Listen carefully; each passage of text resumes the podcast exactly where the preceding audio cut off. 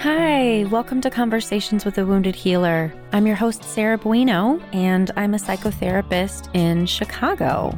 As I'm recording this, we are in the midst of the coronavirus crisis. And many of us, hopefully, most of us, have been stuck in our house for a considerable period of time. So I just, I wanted to note that the podcast episodes that you're going to be hearing through the month of April, those were all pre recorded in the before time. We're going to have to we're going to have to come up with what before coronavirus and post coronavirus because it's my estimation that the world is never going to be the same and my hope is that it will not be the same for the better and that we will be able to move towards more connection with each other, and more compassion.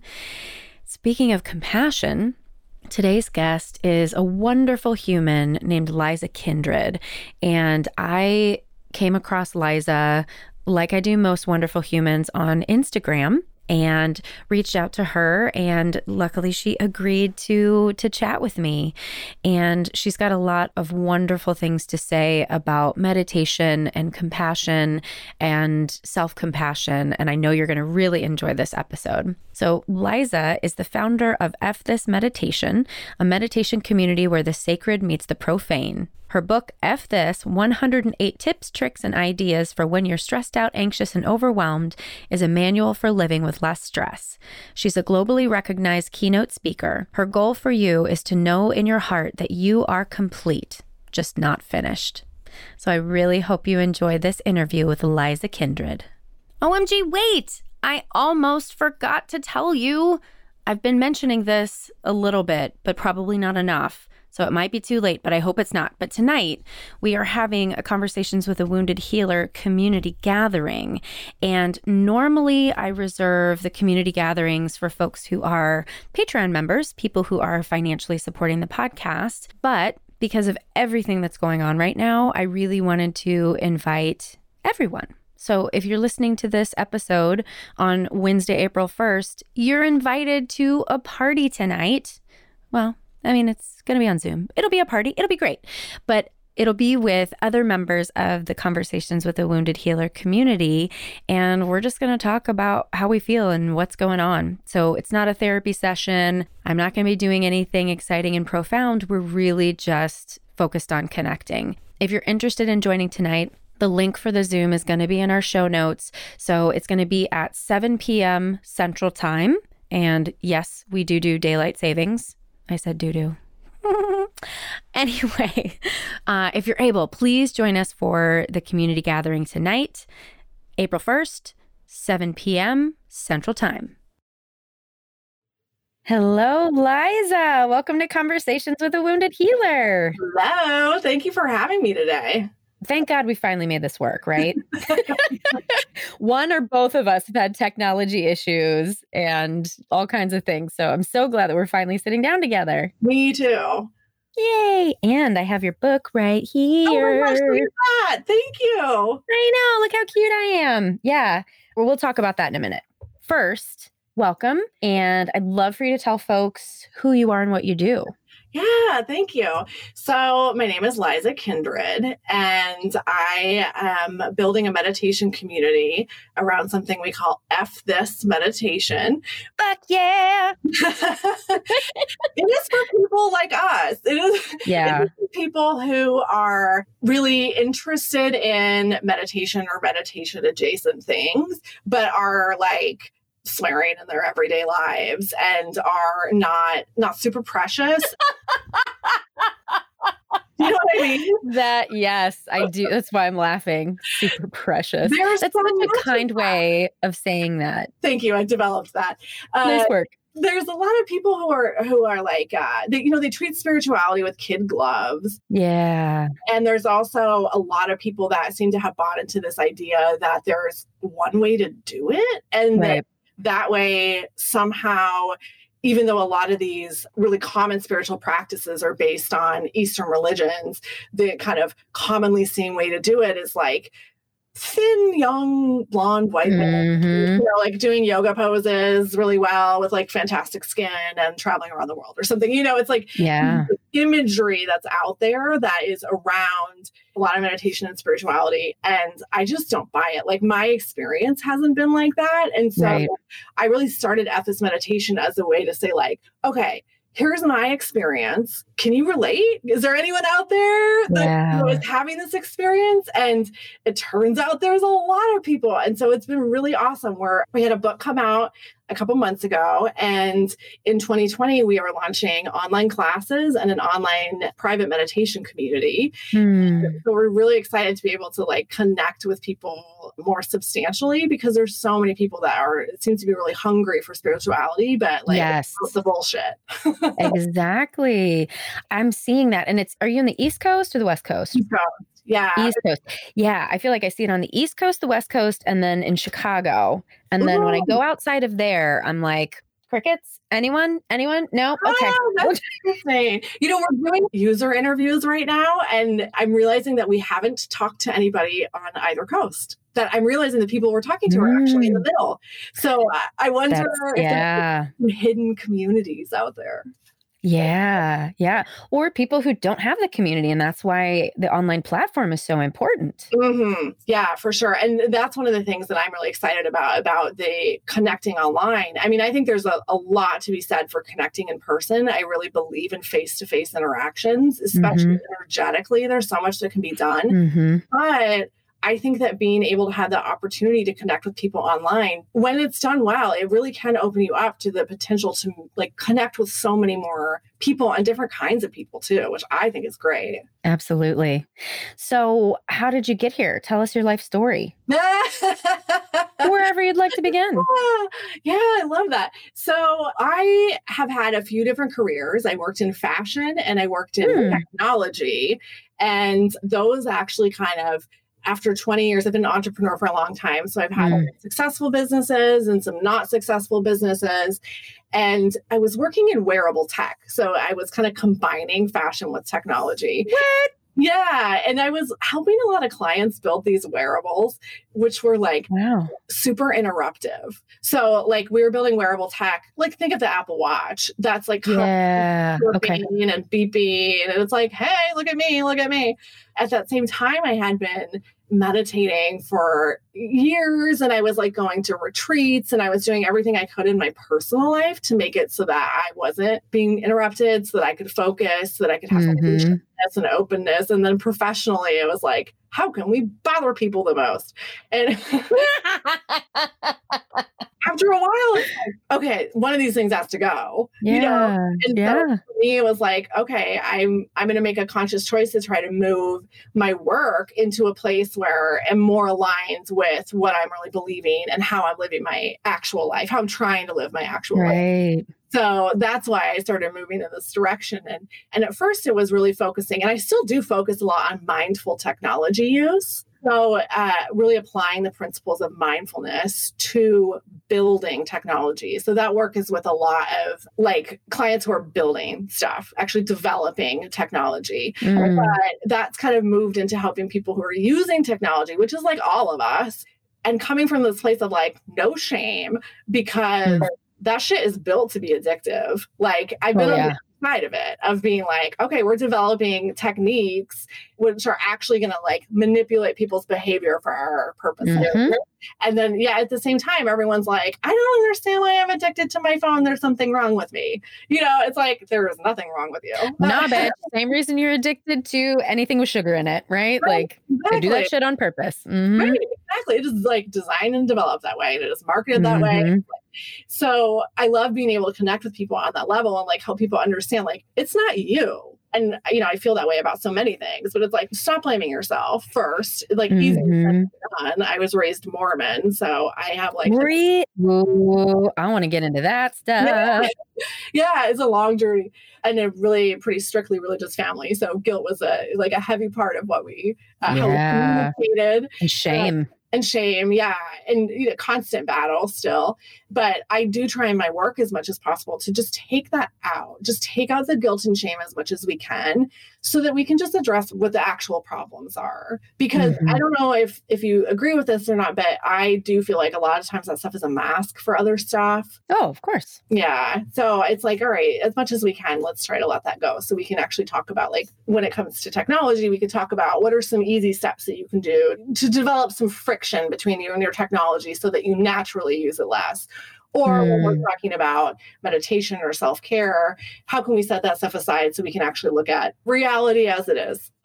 right. And I think there's like two sides to it, right? Because what I'm thinking of when we're when we're shaming ourselves or have that guilt, it's negative self talk, it's shaming, it's self hating. And sometimes we're hating ourselves for natural experiences and that if we stopped hating ourselves and just related to it with like oh this is a thing that humans do and oh, created space for compassion there's that. And then on the flip side sometimes there's like the underpinnings of the self hate really come from trauma. And then it's hard to intervene from a behavioral perspective. And if the behavioral interventions don't work, that means there's something else underneath that somebody really needs to seek therapy for. Right, right. And it's hard to even begin to start to unpack that stuff if we're, like, for instance, on our phones all the time. If you're not paying attention. Right. Yeah. And of course, mm-hmm. I mean, we all do mm-hmm. it sometimes. And I, I'm like, seriously, no shame. We all do it.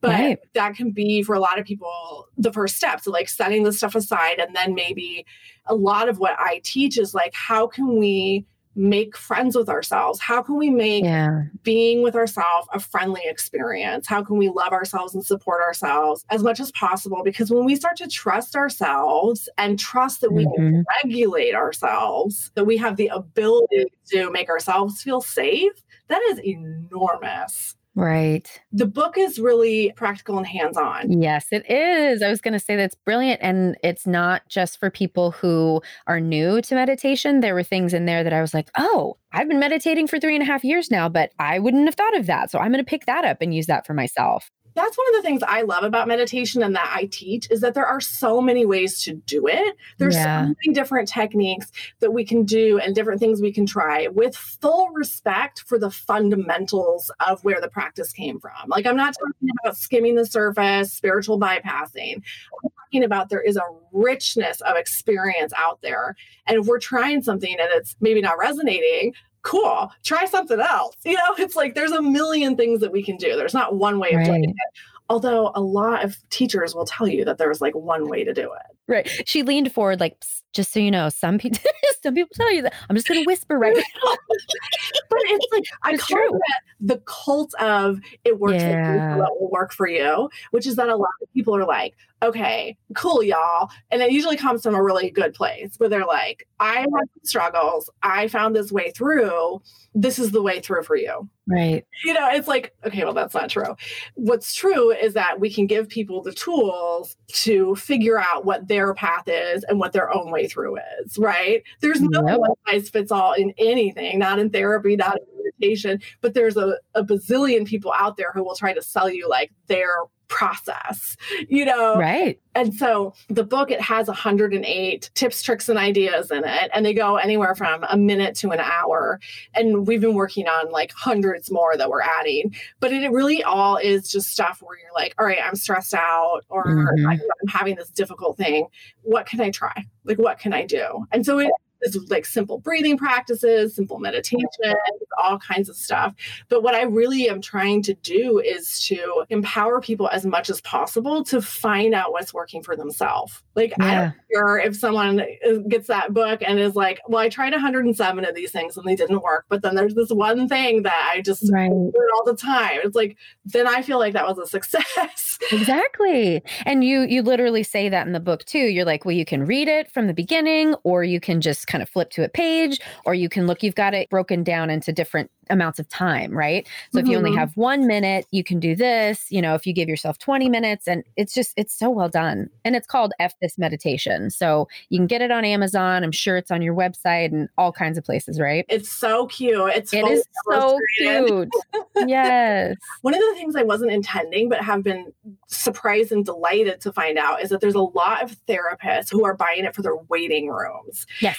That's exactly what I'm going to do with it. Yeah. I'm holding it at home today so we can have this interview. And then, yeah, bring it to my so practice. Wonderful. It's mm-hmm. catchy. It's like what it's pink and it says F this meditation. So you're right. like, you're like, but people like hopefully, as, and I'm hearing this is happening, people pick it up and flip through it and just get like an idea just exactly. an idea or two that they can take home and like try out, which I feel so flattered and yeah. like blessed and like legitimately not like hashtag blessed, but like holy people were like Come on now. I mean, I'm in love with you already. well, you know, you know how it is. I do. Yeah. so I'm really curious. You know, you you drop the Mormonism thing in there, which I'm like, mm, spirituality, yeah. like a little spiritual uh, wounding there. How did you go from growing up in a Mormon household to f this meditation? What brought you to meditation? Yeah, it took a long time, but so my family, a pretty big family, there were six of us kids, mm. and I knew really early on and with a really helpful clarity that the Mormon religion was not for me. I don't remember a time when I wondered about the truth. For me, mm. I'm talking about from a really young age, it just didn't add up. Like I didn't buy it. And I had a couple of situations that helped to clarify that for me. Mm. So Mormons do baptisms when a child is eight years old which is a kind of weird in between thing. It's like it's not the babies, but it's not adults either. But my understanding of it, and this is just my understanding because I don't practice the religion now and I don't research mm-hmm. it. So it's what I remember and it could be a little off. But my understanding of it is that they do it at eight years old because they believe that that's an age where someone is mature enough to make lifetime decisions. Hmm. wait, sorry. I just took that and was like, wait, that's hilarious. yeah. I mean, it's like, what? Right. Eight? Wow. And then they also kind of, in my lived experience, and it's obviously it's going to be different for anyone else that has experiences with Mormonism or any other religion, but my experience was that there was also this uh, kind of like a faux choice where it was like, mm. would you hmm. like to choose to get baptized? And for me, that wasn't a real choice because I lived in a family and in a house where that right. was what I did. And so I could only imagine what the consequences would have been for making a different choice. So of course I, you know, quote unquote chose to get baptized. And I had this moment. So in the baptism, as I understood it, it was like the moment of my sins washing away and like right from scratch. And so I was able to, you know, be purified, just get like the blank slate, tabula rasa. And so I went through the baptism and I remember someone asking me, Did you feel the Holy Spirit? I did not, right? Like I didn't. Mm-hmm. But I knew I had to say yes. Right. So I lied and I said yes. And immediately I was like, well, I'm fucked because I just told a lie. Right. Already sinned. Yeah. It's over. that was my experience. Yeah. Like, well, you know, it's like, well, that lasted 30 seconds, you know, it's like, or whatever. Right. And so for me, it was like, well, I'm done. Like, stick a fork in me, I'm baked. Can I intervene in that for a second just to kind of, because we talked about trauma a little bit at the beginning. And from a trauma perspective, developmental trauma happens when you choose connection over your own authenticity. And that's literally exactly what you did. You knew for safety reasons you had to choose something other than what your intuition was telling you so that you wouldn't be ostracized or punished or whatever, right? Yeah. And that went on for so long. Oh, of course that's my first memory of it. Like I'm sure it happened before, but that was my first conscious memory of just like seeing the choice really clearly. Like that choice you just described, it yeah. was apparent to me what was happening. I'm sure there was other times when I just went with the flow and whatever, whatever, but like at that it was plain to me what was going on. So in some ways, I do feel grateful that I did have clarity because I have seen a lot of people, people in my family and friends that I've had and clients that I've worked with who haven't been sure where they stand on things. And that right. can be its own struggle. And it's real. That's a real struggle. But that wasn't part of my struggle. Like I knew that it wasn't for me. But when I got to become an adolescent, as I got older, things really took a turn for the worse. So mm my parents, who are so well intentioned and lovely people. And I know to this day that they were doing the best that they could. Yeah. And they continue to learn and grow, mm. but they made some terrible choices. So when I turned 14, I was a freshman in high school and I started doing some really minor, basic rebellion things. Mm-hmm. A couple of times I tried pot, shoplifting, like I had a boyfriend, but really like beginning stages of these things. Mm-hmm. My parents, who had been raised in highly religious families themselves and had never had any exposure to any of that kind of thing, they had no personal experience to it and no exposure to it. I, they lost it. I mean, they freaked out. Yeah. And so they ended up institutionalizing me Wait, can we pause on that for a second? Like, yeah. that is traumatic as well. For normal developmental stuff, like that's yeah. a pretty normal thing for all of those things for a 14 year old to be experimenting with. And you were sent away because you were bad. I sent away for years. Yeah. Years? Three years. Yeah. Holy shit, dude. Part of it was that, I mean, they made terrible choices. Yeah. I've also learned about how fucked up the system was that allowed that to happen. Well, of course, because that's the the the religion that told your parents this is what you do with a child who's acting out. Religion and honestly the institutions too. Did you grow up in Utah or in Iowa? So I was in the Midwest. And so over the course of three years, from the ages of 14 to 17, I was in, I think, seven different institutions. There was like a psych ward, juvenile detention, drug treatment center. It is wild to me because now I've been going back and trying to retrace the steps and put it all together and figure out, like, okay, what did happen when, what was real. And all those records have been destroyed. And so I'm kind of left to just my memory. And my mouth is agape and I am horrified. I'm really disappointed that that is true because I would like to be able to contextualize some of that stuff and understand it better. Of course. Yeah, but it's all gone. You know, it was before computer records. Right. So it was like paper records and it was And you only have to keep them for 7 years in most states. That's wild to me too because it's like 7 years later it's like it started when I was 14. It's like I was You're 21. Like yeah, what? Still whatever, whatever. I can't I don't do math. I think that's right. Yeah. But I got into this system where, so I was saying, I've only done this. Like, why am I here? Like, I only did this. And they said, and by they right now, I'm talking about like the intake counselors and the counselors that I had in the institutions. And they said to my parents, all kids are liars. kids like will lie about what they've done. If you know that she's done this, then she's definitely done all this other stuff. Yeah, oh yeah. And so I was in this place for years where I had to I mean, really, I had to lie to survive. So that thing we talked about earlier, that inflection point, that decision point of me saying, mm. like, sure, I totally felt this Holy Spirit, you know, I had mm. to mm-hmm. carry that through to like the nth degree. Like I have a memory, and this is difficult. I mean, I'm fine sharing it, but I will say for listeners, like, mm-hmm. this is some difficult stuff. So um, right. um, pause if you need to. Mm-hmm. Thank you for saying that. But you know, because I don't want to pass any of this difficulty along of course. stories, but but this is what happened. So I have some memories of having these like family weekends where my family, my parents would come and we would we would be sitting in counseling because this is all inpatient stuff. Like I was literally locked up and there was these levels like you're on this level you can't use silverware or go to the bathroom by yourself or you know blah blah blah blah. If you quote unquote earn a better level then you're allowed to like have a little bit more they would say freedom but right it's not my right. Ooh, silverware equals freedom. Right. Cool. Yeah. I can eat my applesauce with a spoon. Cool. Uh, but it really mm-hmm. was wanted. It's like I want to move up these levels.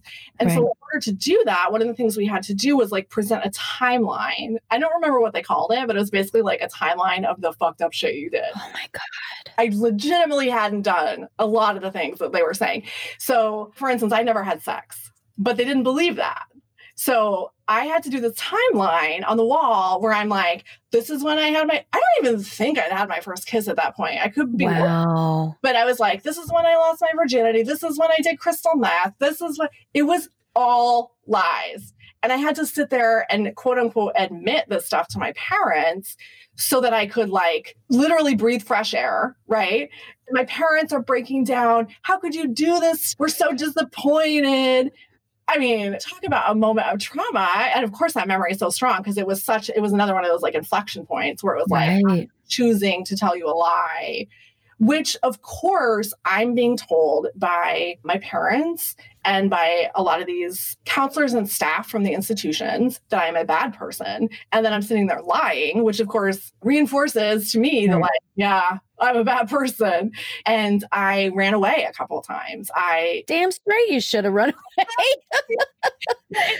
I'm telling you, hmm. 25 years to understand. Like I just in the last few years did I understand what you're saying. Damn, yeah. ran away. Yeah. At the time, I was like, I'm just a fuck up. They're just right. I guess it's time to try crystal meth because everyone thinks I've already done it. You know, it's like, right. If I lose my virginity to some like random guy because, right. like, so I did do a bunch of stuff that was not choices I would have made otherwise, but I was like, who cares kind of a thing.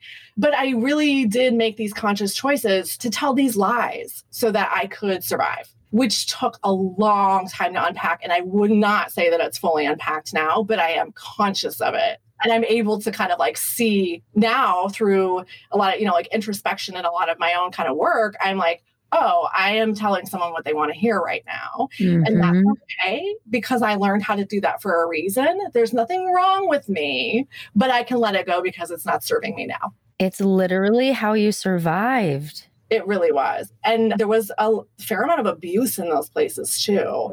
And there's so much control. I've tried to learn a lot more about this stuff now and understand mm-hmm. what happened in those institutions. And part of what I've realized is there is so much money to be made. Like, okay, for instance, so I tried pot a couple times. And within, I don't know how long it was. To me, it seems like it was a couple months, maybe it was a year. My parents' insurance ran out at $500,000 but the people who were running these places said I wasn't ready to leave. And so my parents gave me up to the state. So I became a ward of the state so that the state could keep paying for me to stay in these places that I shouldn't have been at in the first place. And so the complexity of it was not something that I understood at the time. At the time, I was right. like, my parents are really strict and I kind of fucked up. Like that's all I understood at the time was like my parents are overreacting, but they're right because I just ran away or, you know, or whatever it is. I told a lie, whatever. In retrospect, it is so messed up that there was so many adults who were like I don't want to say conspiring because it wasn't that like right, not that sinister. But there was uh, an entire system that was kind of built around this idea. And the thing is that there's still kids today that are going through that. That is my past. It is some people's present. Right. You know, it breaks my heart to think of the kids that are going through that today. And the thing that's so blatantly obvious to me because you know, I work in addiction and underlying every single mental health issue, addiction, acting out behavior is trauma. Period. Yeah. And there's not enough training in these places on trauma because if they were trauma informed, the questions they would have been asking are so why? Why is right. Liza doing this? Right? Not let's look at all the bad things she's done and let's pathologize her even more because all kids are liars. You know, all kids are trying to survive. Right. They didn't have that picture. And that's an unfortunate reality of the mental health system when you were that. Can I ask how old you are? Yeah, I'm 42 now. Yeah. So it was happening, it was like 93 to 96. Right. I mentioned before we started recording that I'm working to become a trauma informed meditation instructor. Mm-hmm. And so I go to retreats and I go to classes and I sit with a lot of counselors and therapists. Mm-hmm. And I mm-hmm. hear the way that counselors and therapists will talk about adolescence. And usually it's respectful. There are definitely times right. I hear people making jokes about the juvenile delinquents, and I look pretty mainstream and respectable. Like, I don't think that people look at me and think, like, right oh, she was one of them, kind of a thing.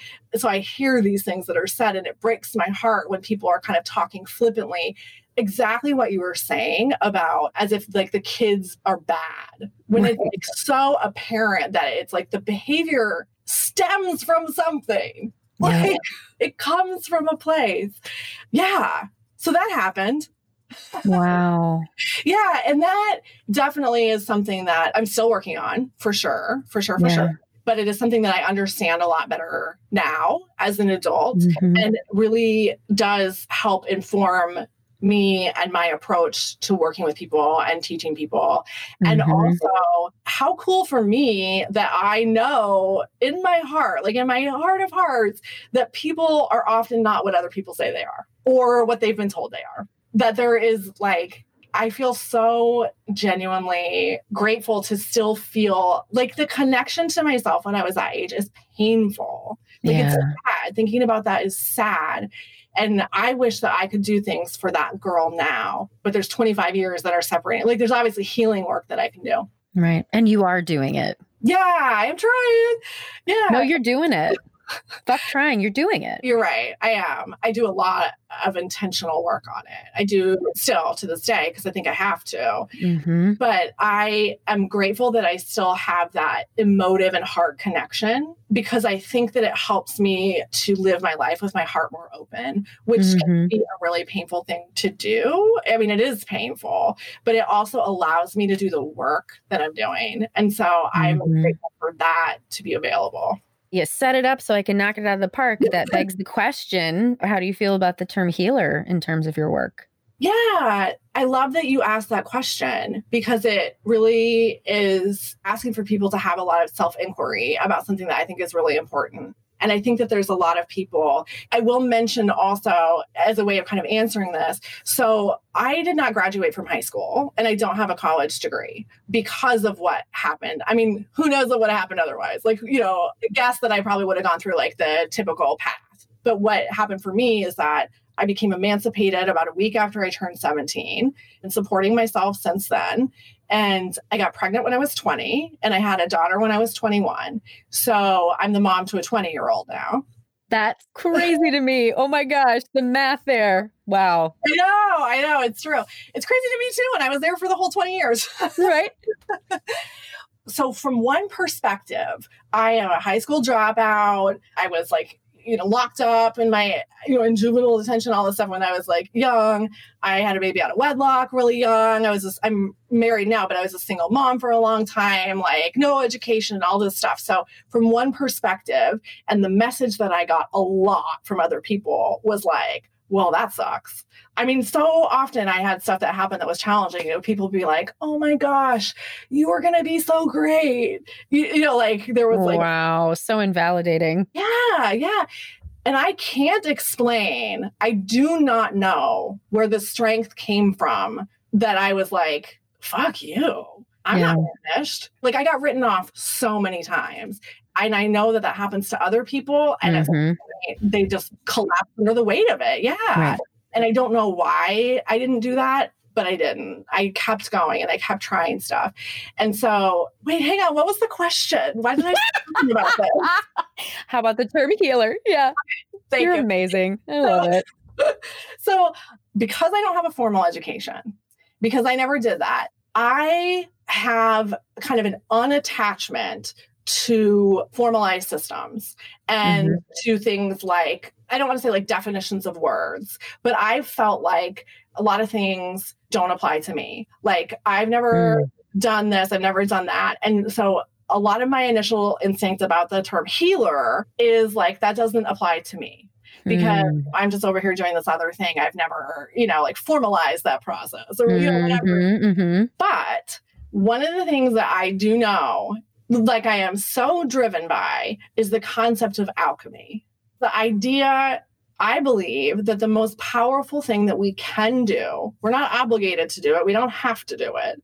But the most powerful thing that we can do as humans is to take something bad and turn it into something good. And that's how I've lived my life.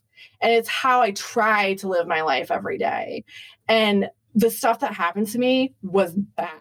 There's just yeah. no getting around it. Like I, you know, I may have some gratitude around some things I got out of it, but it was bad. I had bad mm-hmm. things done to me that I was locked up. I had bad things done to me when I was locked up.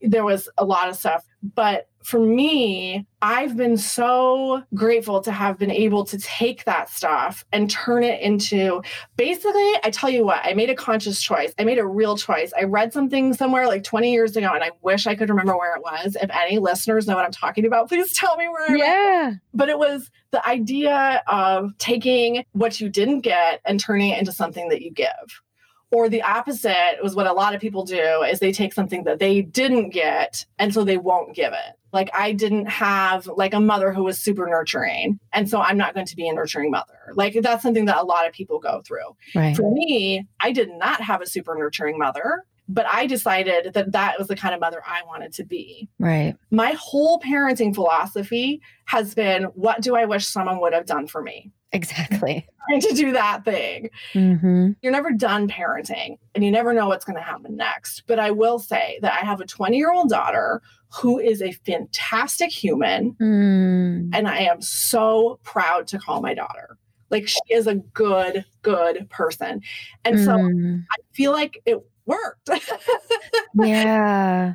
I mean, it's like, okay, so that was good. Like she's secure and she's, you know, doing amazing things. And so it's like, okay, so I was able to kind of do that, to figure my way through that with some help. But that's really in regards to the question of like a healer, Mm-hmm. I think of myself as more like an alchemizer. Mm-hmm. And I think of myself as someone who can maybe help someone polish their mirror. Very Ram Dass. Totally. I just got off a retreat with Ram Dass the week before. Yeah. My God. Right. I saw your post about that. Right. It was intense. Yeah. I bet. Yeah. So the concept polishing the mirror, that's one of his books. I think it's called Polishing the Mirror. Yep. I just read that one recently. I love that. It's the Weird. It's really cool. Yeah. But one of the things, so so you mentioned the post I wrote about it. So one of the things that when I was at the retreat with Ram Dass and friends, one of the things that bothered me that was happening is that on the stage there was giant pictures of humans. So like some gurus, some like people who had actually lived, and some uh, representations of some Hindu gods also. But there was like these kind of I'm probably over exaggerating to call it idol worship, but it definitely was like here are our, our gurus on stage. What I wanted on the stage, what I hope to see someday, is a giant fucking mirror. Oh shit. Yeah. Yeah, right? Mhm. Like, I want a giant mirror, or I want mirrors on meditation cushions. It's like because we go somewhere, and a lot of times in the spiritual community, in my experience with it, I've been studying Buddhism for about 12 years now. A lot of my experience is that we're going and we're trying to get this wisdom that comes from somewhere else. I am mm-hmm. not interested in that. I am interested in the wisdom that we have inside of us. I'm Yep. interested in the work that we can do to clear off the mirror so that we can see it. I'm interested in like the work that we can do with trauma to get ourselves down to the point where we can make friends with ourselves and Yes. can, like get ourselves within that window of tolerance to start being able to like sit with ourselves and recognize that wisdom. That's the kind of stuff I'm interested in. I don't think of myself as a healer except for of myself. Mm. I work to heal myself. But when it comes for the things, the work that I'm doing with other people and what I'm trying to offer people, it really is like a path or some practices or some ways that they can heal themselves too. Mm. So then how about the term wounded healer? Does that sit with you a little differently than the term healer? I think that term is so wonderful. And thank you for using it because it's so thoughtful. I don't know of anyone who's not wounded. Damn straight. I know a lot of people who might not see their wounds, but I think that the best healers that I've had personal experience with are people that are learning their own path, are learning things that work for them, are not presenting it as like, here's the thing that worked for me, so it's the thing, Right. but are saying like, here's a thing you could try, here's some tools that I've learned. I, I want to mm-hmm. share those. I think a wounded healer is all of us that are doing any kind of work where we're trying to get ourselves to this best place that we can be so that we can help other people, whatever that looks like. Yeah. I feel good about that. I feel like it's real. Absolutely. And I there's something about this time in history of the world where everything that's coming out right now, all the books, all of the information really is coming from this place of this is my story and I'm sharing it in hopes that it will resonate with someone and give something to someone in order for them to feel okay about themselves too. I don't really know from a spiritual perspective exactly what that is, but I mean that's all that's out there right now. I mean, I think that's why we have so many podcasts and books and and all of these ways for people to see themselves because I think we have to be able to look at, at ourselves in the mirror and I think we do have to see examples of what it looks like to move through the world as a wounded healer, not acting from our wounds, but using them for good. Right, exactly. Have you heard of the phrase? I'm sure you have teach from the scar, not from the wound. Yeah.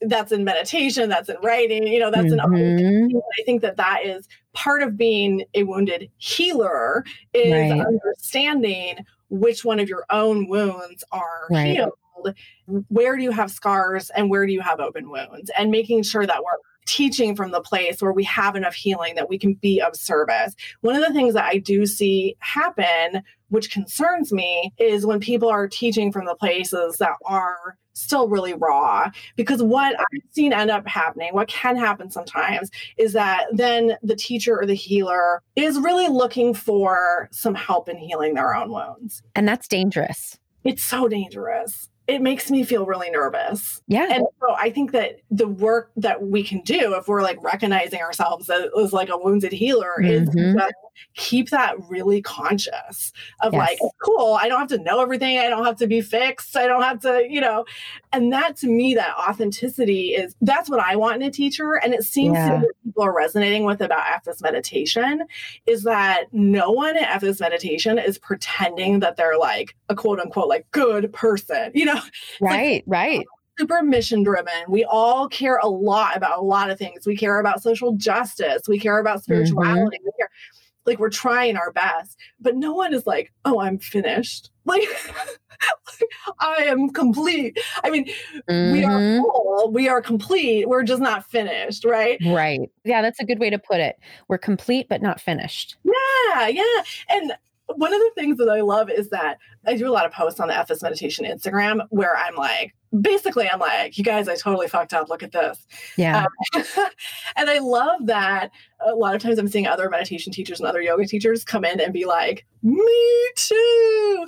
And a lot of times I notice they don't post that stuff on their own. Mm. Yeah, but they like hop on over to FS and they're like, oh yeah, I, I like swore at someone on the train this morning. And I'm like, welcome, come in. This is the place. right. And one of the ways that I try to be very conscious of of what my wounds are and what my work is is by constantly getting consultation and having people on the outside who I trust to really help hold that mirror up for me. I love that so much. One of the things that I'm working on right now is we're really launching FS Meditation into like a full fledged business. One of the things that I'm doing is I'm putting together a personal advisory board. Mm-hmm, mm-hmm, mm-hmm. I want that. And part of why I'm motivated to do that is that I have been the part of, I have unfortunately been the part of several communities in the last few years that have fallen to pieces because of spiritual abuse. Yes. Which yes. for me was a little bit of a head trip because right. I'm like, how did I know when I was eight years old that I didn't want to be a Mormon? But then mm-hmm. I'm a woman and I keep ending up with teachers who are accused by like 20 people of abuse. Like, right. That's its own trouble. Yeah. That's happening right now. I mean, I definitely think we're bringing a lot of stuff to light that's been around for a long time. Like, I don't right. feel like there's more abuse now. I feel like there's more talking about it now. Exactly. Right. That's a good thing. But there is so much of that that's happening. And I am so conscious of it. I am so hyper aware of it. And I yeah. feel so responsible that if someone is going to listen to me, I have to go to great lengths to make sure that I am being as responsible as I can possibly be in all elements of what I'm trying to teach. And I think part of that is having a team, like what you're talking about, of people that I feel like are on my side. I need to personally feel like they got me, but who are like, hey, Liza, you kind of screwed up on this, or like, maybe don't say it that way or like, hey, you're behaving really strangely. You need to maybe check that. I want that so badly because I want so badly to be able to give what I think is this gift to people in as pure a form as I am able to do. Yeah. So we're definitely going to post, you know, all the social media things and where people can find you. Anything in particular you want to share where you want to direct people? Yeah, our FS Meditation Instagram account is really fun. It is really fun. Thank you. And we have a bunch of free resources that we're getting ready to launch too. So oh, we're trying to put oh, as out there as we can some free live classes and free giveaways. There's a book that we have about how to find, work with, and fire a spiritual teacher mm. uh, and stuff like that. So that's all on the website, fsmeditation.com. But we're trying to put as much out there as possible. And if this idea of like meditation or spirituality that is not precious is interesting to people, we'd love to have them come hang out. Yeah, the Instagram yeah. is a great place to do it. Great. And is there anything that I that I didn't ask you that you really feel like you want to share with listeners before we go? I think the one thing I would love to reiterate, and we just said it, was the idea that we are all complete and not just finished. Yeah. That when we are on this path, when we're on a spiritual journey, I think that sometimes we can kind of be exposed to this insidious idea that the idea of constant improvement is a moral imperative that we need to be constantly fixing ourselves and be your so American. yeah, it really is. Yeah. And it's so insidious. Like, be better this, da, da, da, And that, in my experience and my understanding, that is bullshit. The yep. only way to love yourself is to love yourself as you already are. You cannot change yourself into someone you can love. Mm-hmm. That will not work. So yeah. I want to maybe offer up that idea for people to just like plant a little seed and maybe think about that you don't have to change anything to access some self love and some peace. It really is about introducing the self love and the peace to where you already are. And as Carl Rogers said, the paradoxical thing is once I start accepting myself, then I can change. It's beautiful. Yeah. It's magic. Yeah. Well, you're magic. Oh my gosh. Thank you. I prefer alchemist. Oh, uh, right, right. You're an alchemist. But this has been such a wonderful conversation. I'm just I'm just so grateful to have connected and to be able to share this time with you. Thank you. Thanks for an opportunity to talk about this stuff. It feels really special to be able to have your listeners out there being open to hearing these kind of vulnerabilities. So thank you for the opportunity. Thank you so much to Liza for that wonderful conversation. If you'd like to learn more about Liza and F This Meditation, you can find her info on www.headhearttherapy.com slash podcast. Thanks as always to Andrea Klunder and the Creative Imposter Studios for editing, to Liam O'Donnell for the album art, and to Ben Mueller for our theme music. Thanks for tuning in. Until next time, bye bye.